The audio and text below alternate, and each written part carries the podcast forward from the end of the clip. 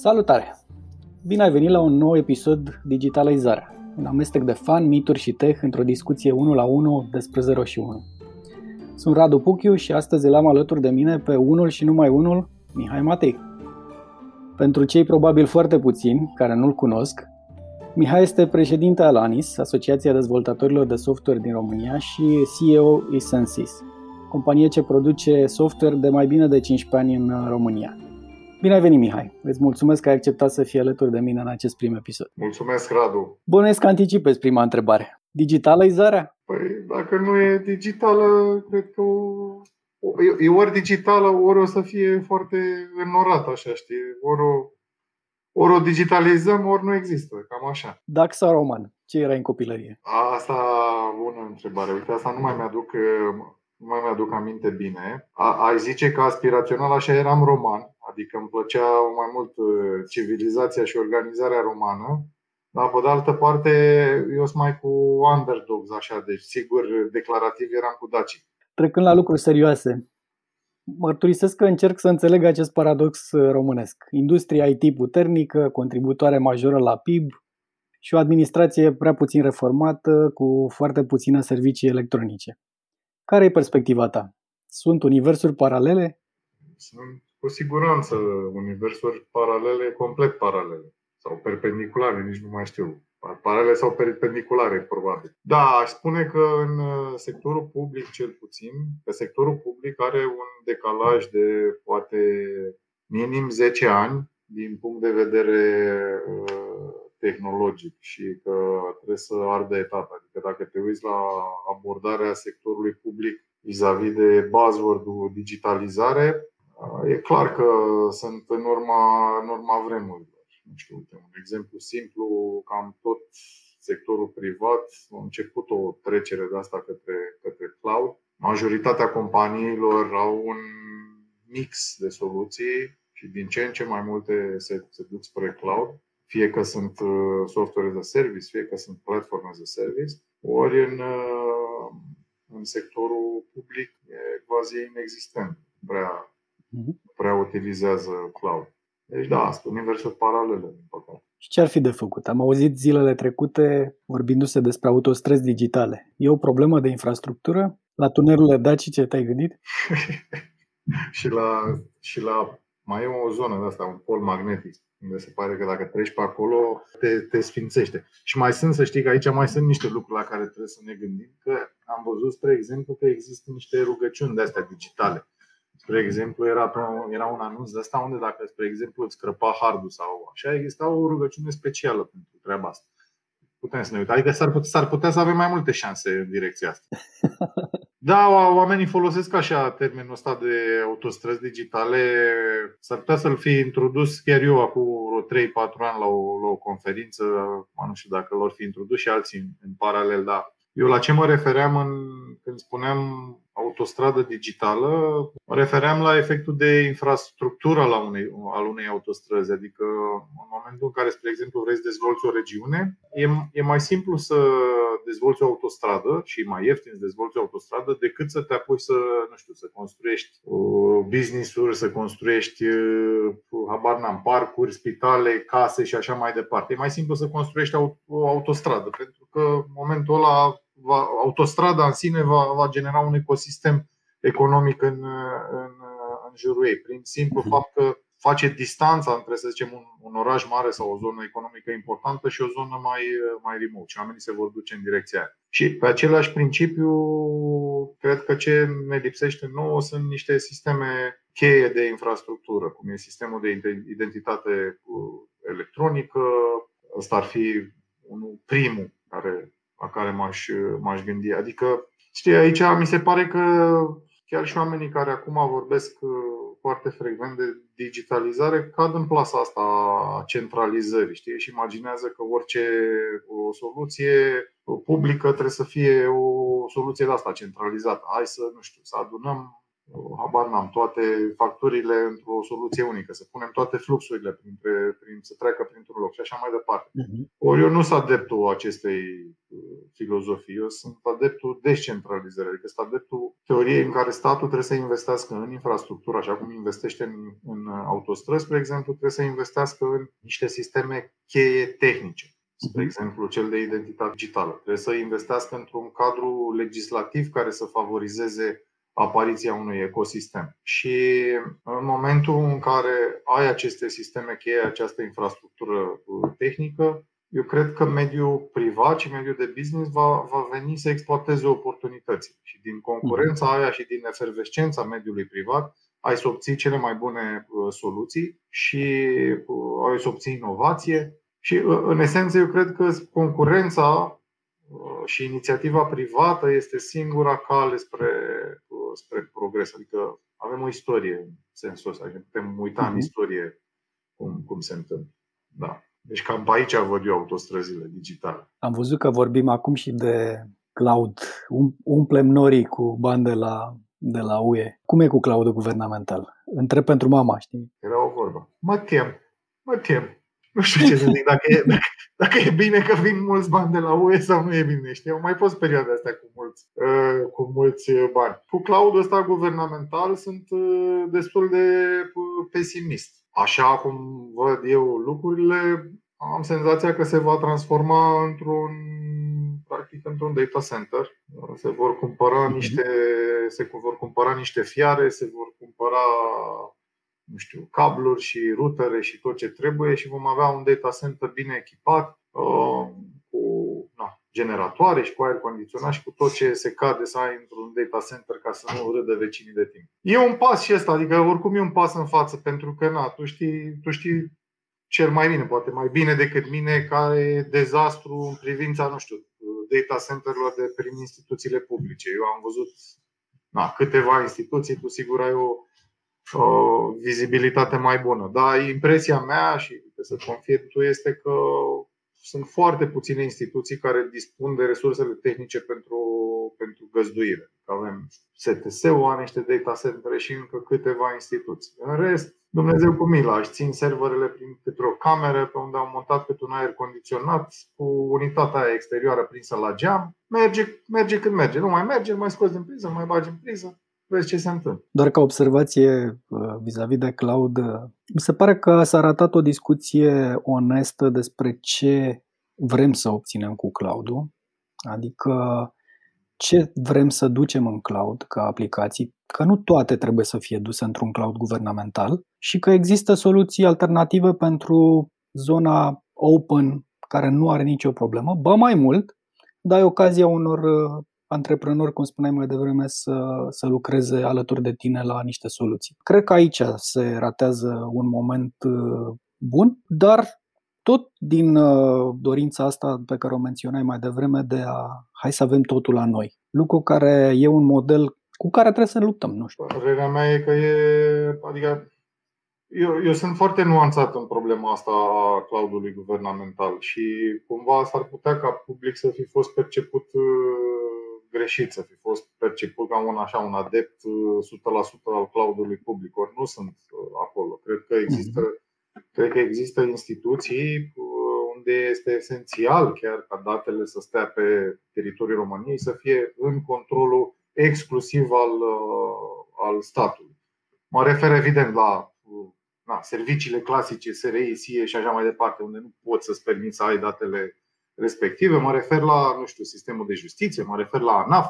Adică sunt niște sisteme care au sens să stea și să fie cât mai bine controlate. Dar pe lângă astea, probabil că 90% din aplicații pot foarte bine să stea într-un cloud public. Deci eu susțin mai curând o abordare de asta hibridă, adică să nuanțăm exact, ok, unde e nevoie ca să avem control foarte bun pe soluțiile tehnice și unde putem să ne permitem o relaxare și să fim mai agili și mai flexibili. Tot pe problema asta a cloud-ului guvernamental, asta ziceam, e bun că va fi totuși un data center și că instituțiile vor avea resursele astea tehnice la dispoziție, dar se ratează exact zona asta de inovație, adică un cloud care e doar infrastructură ca serviciu, adică practic doar ai niște servere pe care poți să-ți găzduiești soluțiile, dar totul trebuie să le administrezi, rezolvă o parte din problemă. Mare inovație ajunge în momentul în care ajungi să accesezi platform as a service sau software as a service. Ori în punctul ăsta, fără un parteneriat preferabil din punctul meu de vedere cu toți furnizorii mari de cloud, noi nu avem cum să avem lucrul ăsta. Măcar sper că în cloud-ul ăsta vor fi gândite măcar niște servicii de astea, măcar niște API-uri care să fie la dispoziția tuturor, gen niște API-uri pentru niște nomenclatoare comune ale statului. Nomenclatoarele astea clasice. Dacă te uiți în sistemele publice, de exemplu, te uiți la cum se țin referințele chiar la județe, nu mai vorbesc dacă ajungi la orașe sau la localități, e jale, adică nu poți să faci comparație de date într-un sistem în altul, că fiecare le ține după cum a crezut, unii cu diacritice, unii fără diacritice, unii, în fine, este un dezastru. Am văzut un articol de-al tău pe tema încrederii. Ți-am mărturisit atunci că am rezonat total cu el, mai ales cunoscând administrația. Dincolo de asta, crezi că ce lipsește administrației este doar partea asta de încredere sau e nevoie de mai mult pentru o transformare digitală? Teoria mea este că de acolo pleacă totul, adică dacă e să analizezi fiecare lips pe care îl avem, în final îi vei găsi rădăcina într-o lipsă de încredere, care ca un virus, a căpătat mutații, știi? Nu mai e doar așa lipsă pură de încredere, începe să aibă diverse manifestări. Da, eu cred foarte tare că lipsa de încredere și nu între instituțiile statului. Între instituțiile statului este doar o manifestare a lipsei de încredere în societate în general. Adică prea mulți ani de comunism au distrus o fibră socială care se creează greu, însă se pierde foarte repede și va dura mult până o refacem parte. Am văzut și o postare de-a ta destul de temperată referitoare la platforma online pentru vaccinare. În ce limbaj te-ai programat la vaccinare? În limbaj... Mi-au sărit mulți oameni în cap, mulți m-au criticat, că am apărat STS-ul, dar nimeni n-a citit acolo până la capăt să vadă ce spuneam eu. Eu spuneam că ne uitam după vinovați în zona greșită, adică și după ce am scris articolul ăla chiar a apărut iar un alt articol în Libertatea în care oamenii investigaseră ce s-a întâmplat și se pare că aveam dreptate, adică aplicația a fost făcută pe repede înainte. Ori când ceva se face pe repede înainte, nu prea poți să te aștepți la rezultatul optim la o aplicație de nota 10. Eu n-am avut probleme la planificare. Am lovit acolo de mici lucruri, da. Și că veni vorba, STS sau Code for Romania? Bun, aici o să spun STS pentru că așa ai pus tu întrebarea, adică mai înghesuit așa cu întrebarea asta. O să spun STS, dar nu mă refer la STS per se. Mă refer la faptul că instituțiile publice trebuie să-și dezvolte capacitatea nu atât de a implementa soluții, cât de a putea gestiona proiecte de implementare, de a putea, de fapt, esențial este ca ei să își dezvolte capacitatea în primul rând, de a-și documenta nevoile, deci de a-și înțelege nevoile și de a avea o analiză a nevoilor lor, apoi să-și aranjeze soluția pentru nevoile alea pe un termen mai lung, adică să nu gândim din achiziție pe termen scurt în achiziție de pe termen scurt. Fiecare instituție ar trebui să aibă un roadmap așa de digitalizare și, în al treilea rând, să învețe să-și documenteze cerințele, pentru că aici e problema lor principală. Dacă ei reușesc să-și documenteze nevoile și ulterior să-și structureze cât de cât cerințele, problema e pe jumătate rezolvată. Cât despre abordarea asta voluntară a lucrurilor, în primul rând, eu sunt fondator al Geeks for Democracy. Deci aș zice că am o experiență rezonabilă ca voluntar în societatea civilă. Și am experiența muncii cu voluntari, a proiectelor pe care le faci cu voluntari. E foarte bun implicarea civică, e foarte bun voluntariat, însă problemele statului sunt de o complexitate atât de mare încât este complet naiv să crezi că cu o echipă de voluntari poți să digitalizezi România așa cum este motto-ul Code for. Dacă mâine te-ai trezi zeul digitalului în România, care e al doilea lucru pe care l-ai face? Și m-am gândit la chestia asta și Bun, acum, observ, ai zis unul singur, da? Deci mă refer la unul, că altfel pot să mă pornesc și vorbim, nu știu. Nu, unul singur. Două ore de ce aș face, dar știi ce mi-aș face? Aș face un corp de training, aș aduna undeva 50, poate 100 de oameni, cu profil de project manager și business analyst, cu care aș încerca să merg către instituțiile publice și să încerc să-i ajut să-și structureze proiectele și strategii. Și rolul ăsta n-ar fi doar de a implementa, deci n-ar avea un rol exclusiv de consultanță, ci, dacă vrei, de mentorat. Adică cumva de a crește oameni în instituțiile publice, care, astfel încât ei să-și dezvolte capacitatea lor de a face chestia asta. Asta mi se pare că lipsește foarte tare. Și aș investi în training, aș investi în educație, în certificări, în instituțiile publice. Aș pune și niște evaluări pe acolo mai clare. Aș investi în oameni, hai să zicem așa. Că veni vorba, chip în mână sau în cap? Cum vezi partea asta de educație digitală, care cred că e o luptă destul de mare aici, apropo? Credeam că mă întreb de întrebarea de asta politică. Nu. Păi la educația digitală, nu, suntem la pământ. Adică e la pământ. Și uite, îți dau un exemplu foarte elocvent, după părerea mea. Fimea, care e la o foarte bună școală publică, sau mă rog, după marketingul școlii respective, e o școală foarte bună publică. Eu am insistat să am copii la o școală publică. A avut o lecție de informatică, știi, și printre primele lecții. Și la una dintre lecții, profesorul le-a dat temă de casă, o pagină de manual unde erau tastele, deci era tasta explicată, adică spunea space. Această tastă creează un spațiu, săgețile, știi, toate astea. Tema lor de casă era să copieze de pe manual, să copieze tastele respective pe caiet, știi?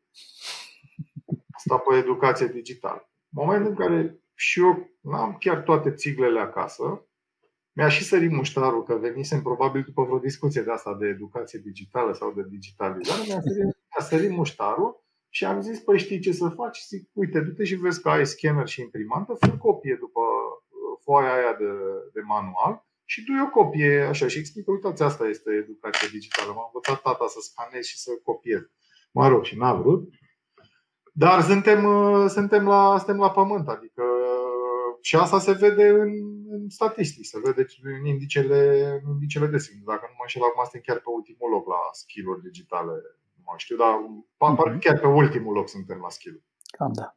Că vrei o întrebare politică. Cine îl activează pe Bill Gates? Că am văzut că s-a vaccinat acum. Și dacă ți-ai alege un mit digital pe care să-l demontezi, care ar fi acela? Păi l-aș demonta pe ăsta de mai devreme, știi, că suntem buricul târgului la digital. Cei mai ce populația numărul 2 din Microsoft și așa mai departe. Astea sunt niște mituri, adică ele nu sunt susținute cu date. Noi trăim acum dintr-o inerție a unui sistem educațional vechi. Eu sunt produsul sistemului de educație ceaușist, ca și tine.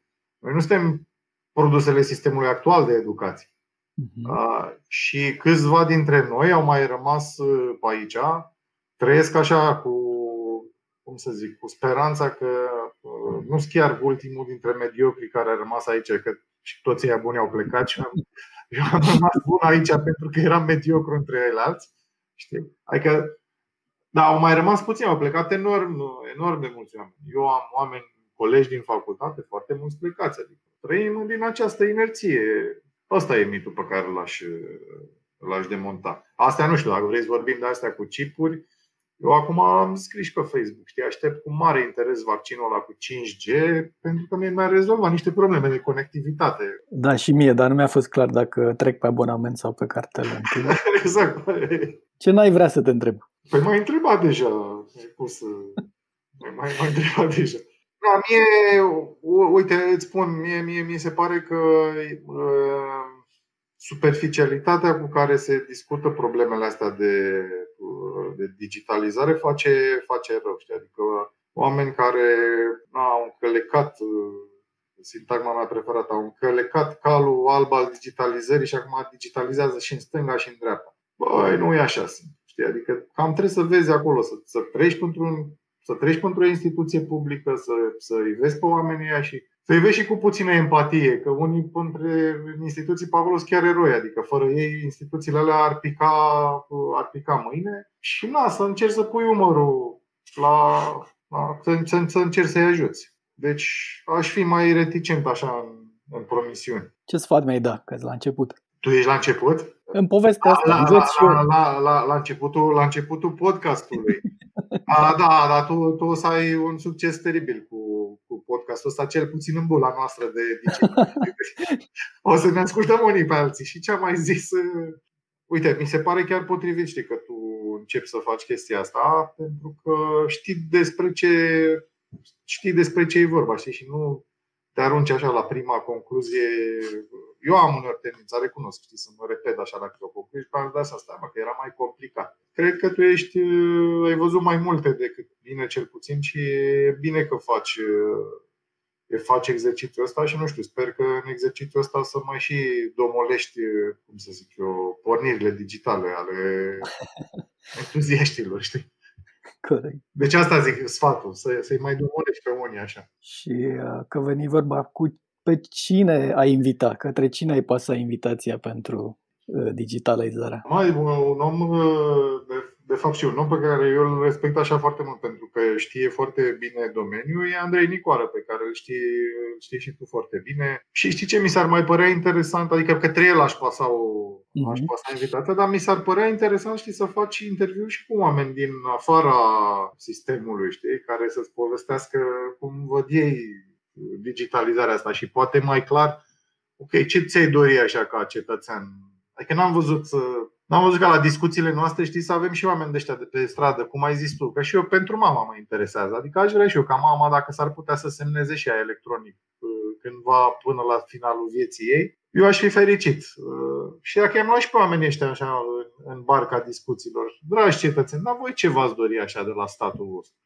Ar putea să deschizi cutia Pandorei. Uite, o idee bună. Mulțumesc tare mult, Mihai. Cel puțin pentru mine a fost o discuție interesantă. Sper să nu fim într-o bulă permanentă și să o extindem.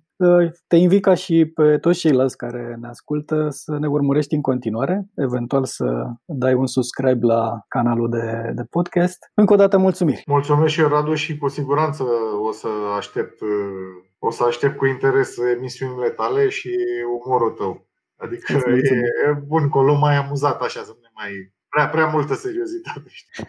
Uneori trebuie să privim mai relaxat, inclusiv zona de digitalizare. Încă o dată mulțumim, Mihai. Mersi și eu, Radu. Asta a fost tot pentru astăzi. Vă mulțumesc că ați fost alături de mine și invitatul meu. Rămâneți aproape pentru o nouă discuție despre digital în episodul care urmează. Cu fun, mituri și tech, alături de alți oameni faini, transformând digital România bit cu bit. Să nu uit! Fii un dac bun și subscribe. Digitalizarea. Digitală. A mix of fun, folklore, myths, and tech. With awesome people and Radu Puciu. Ai dotsi totsi cumic cumarins pro digitalizare.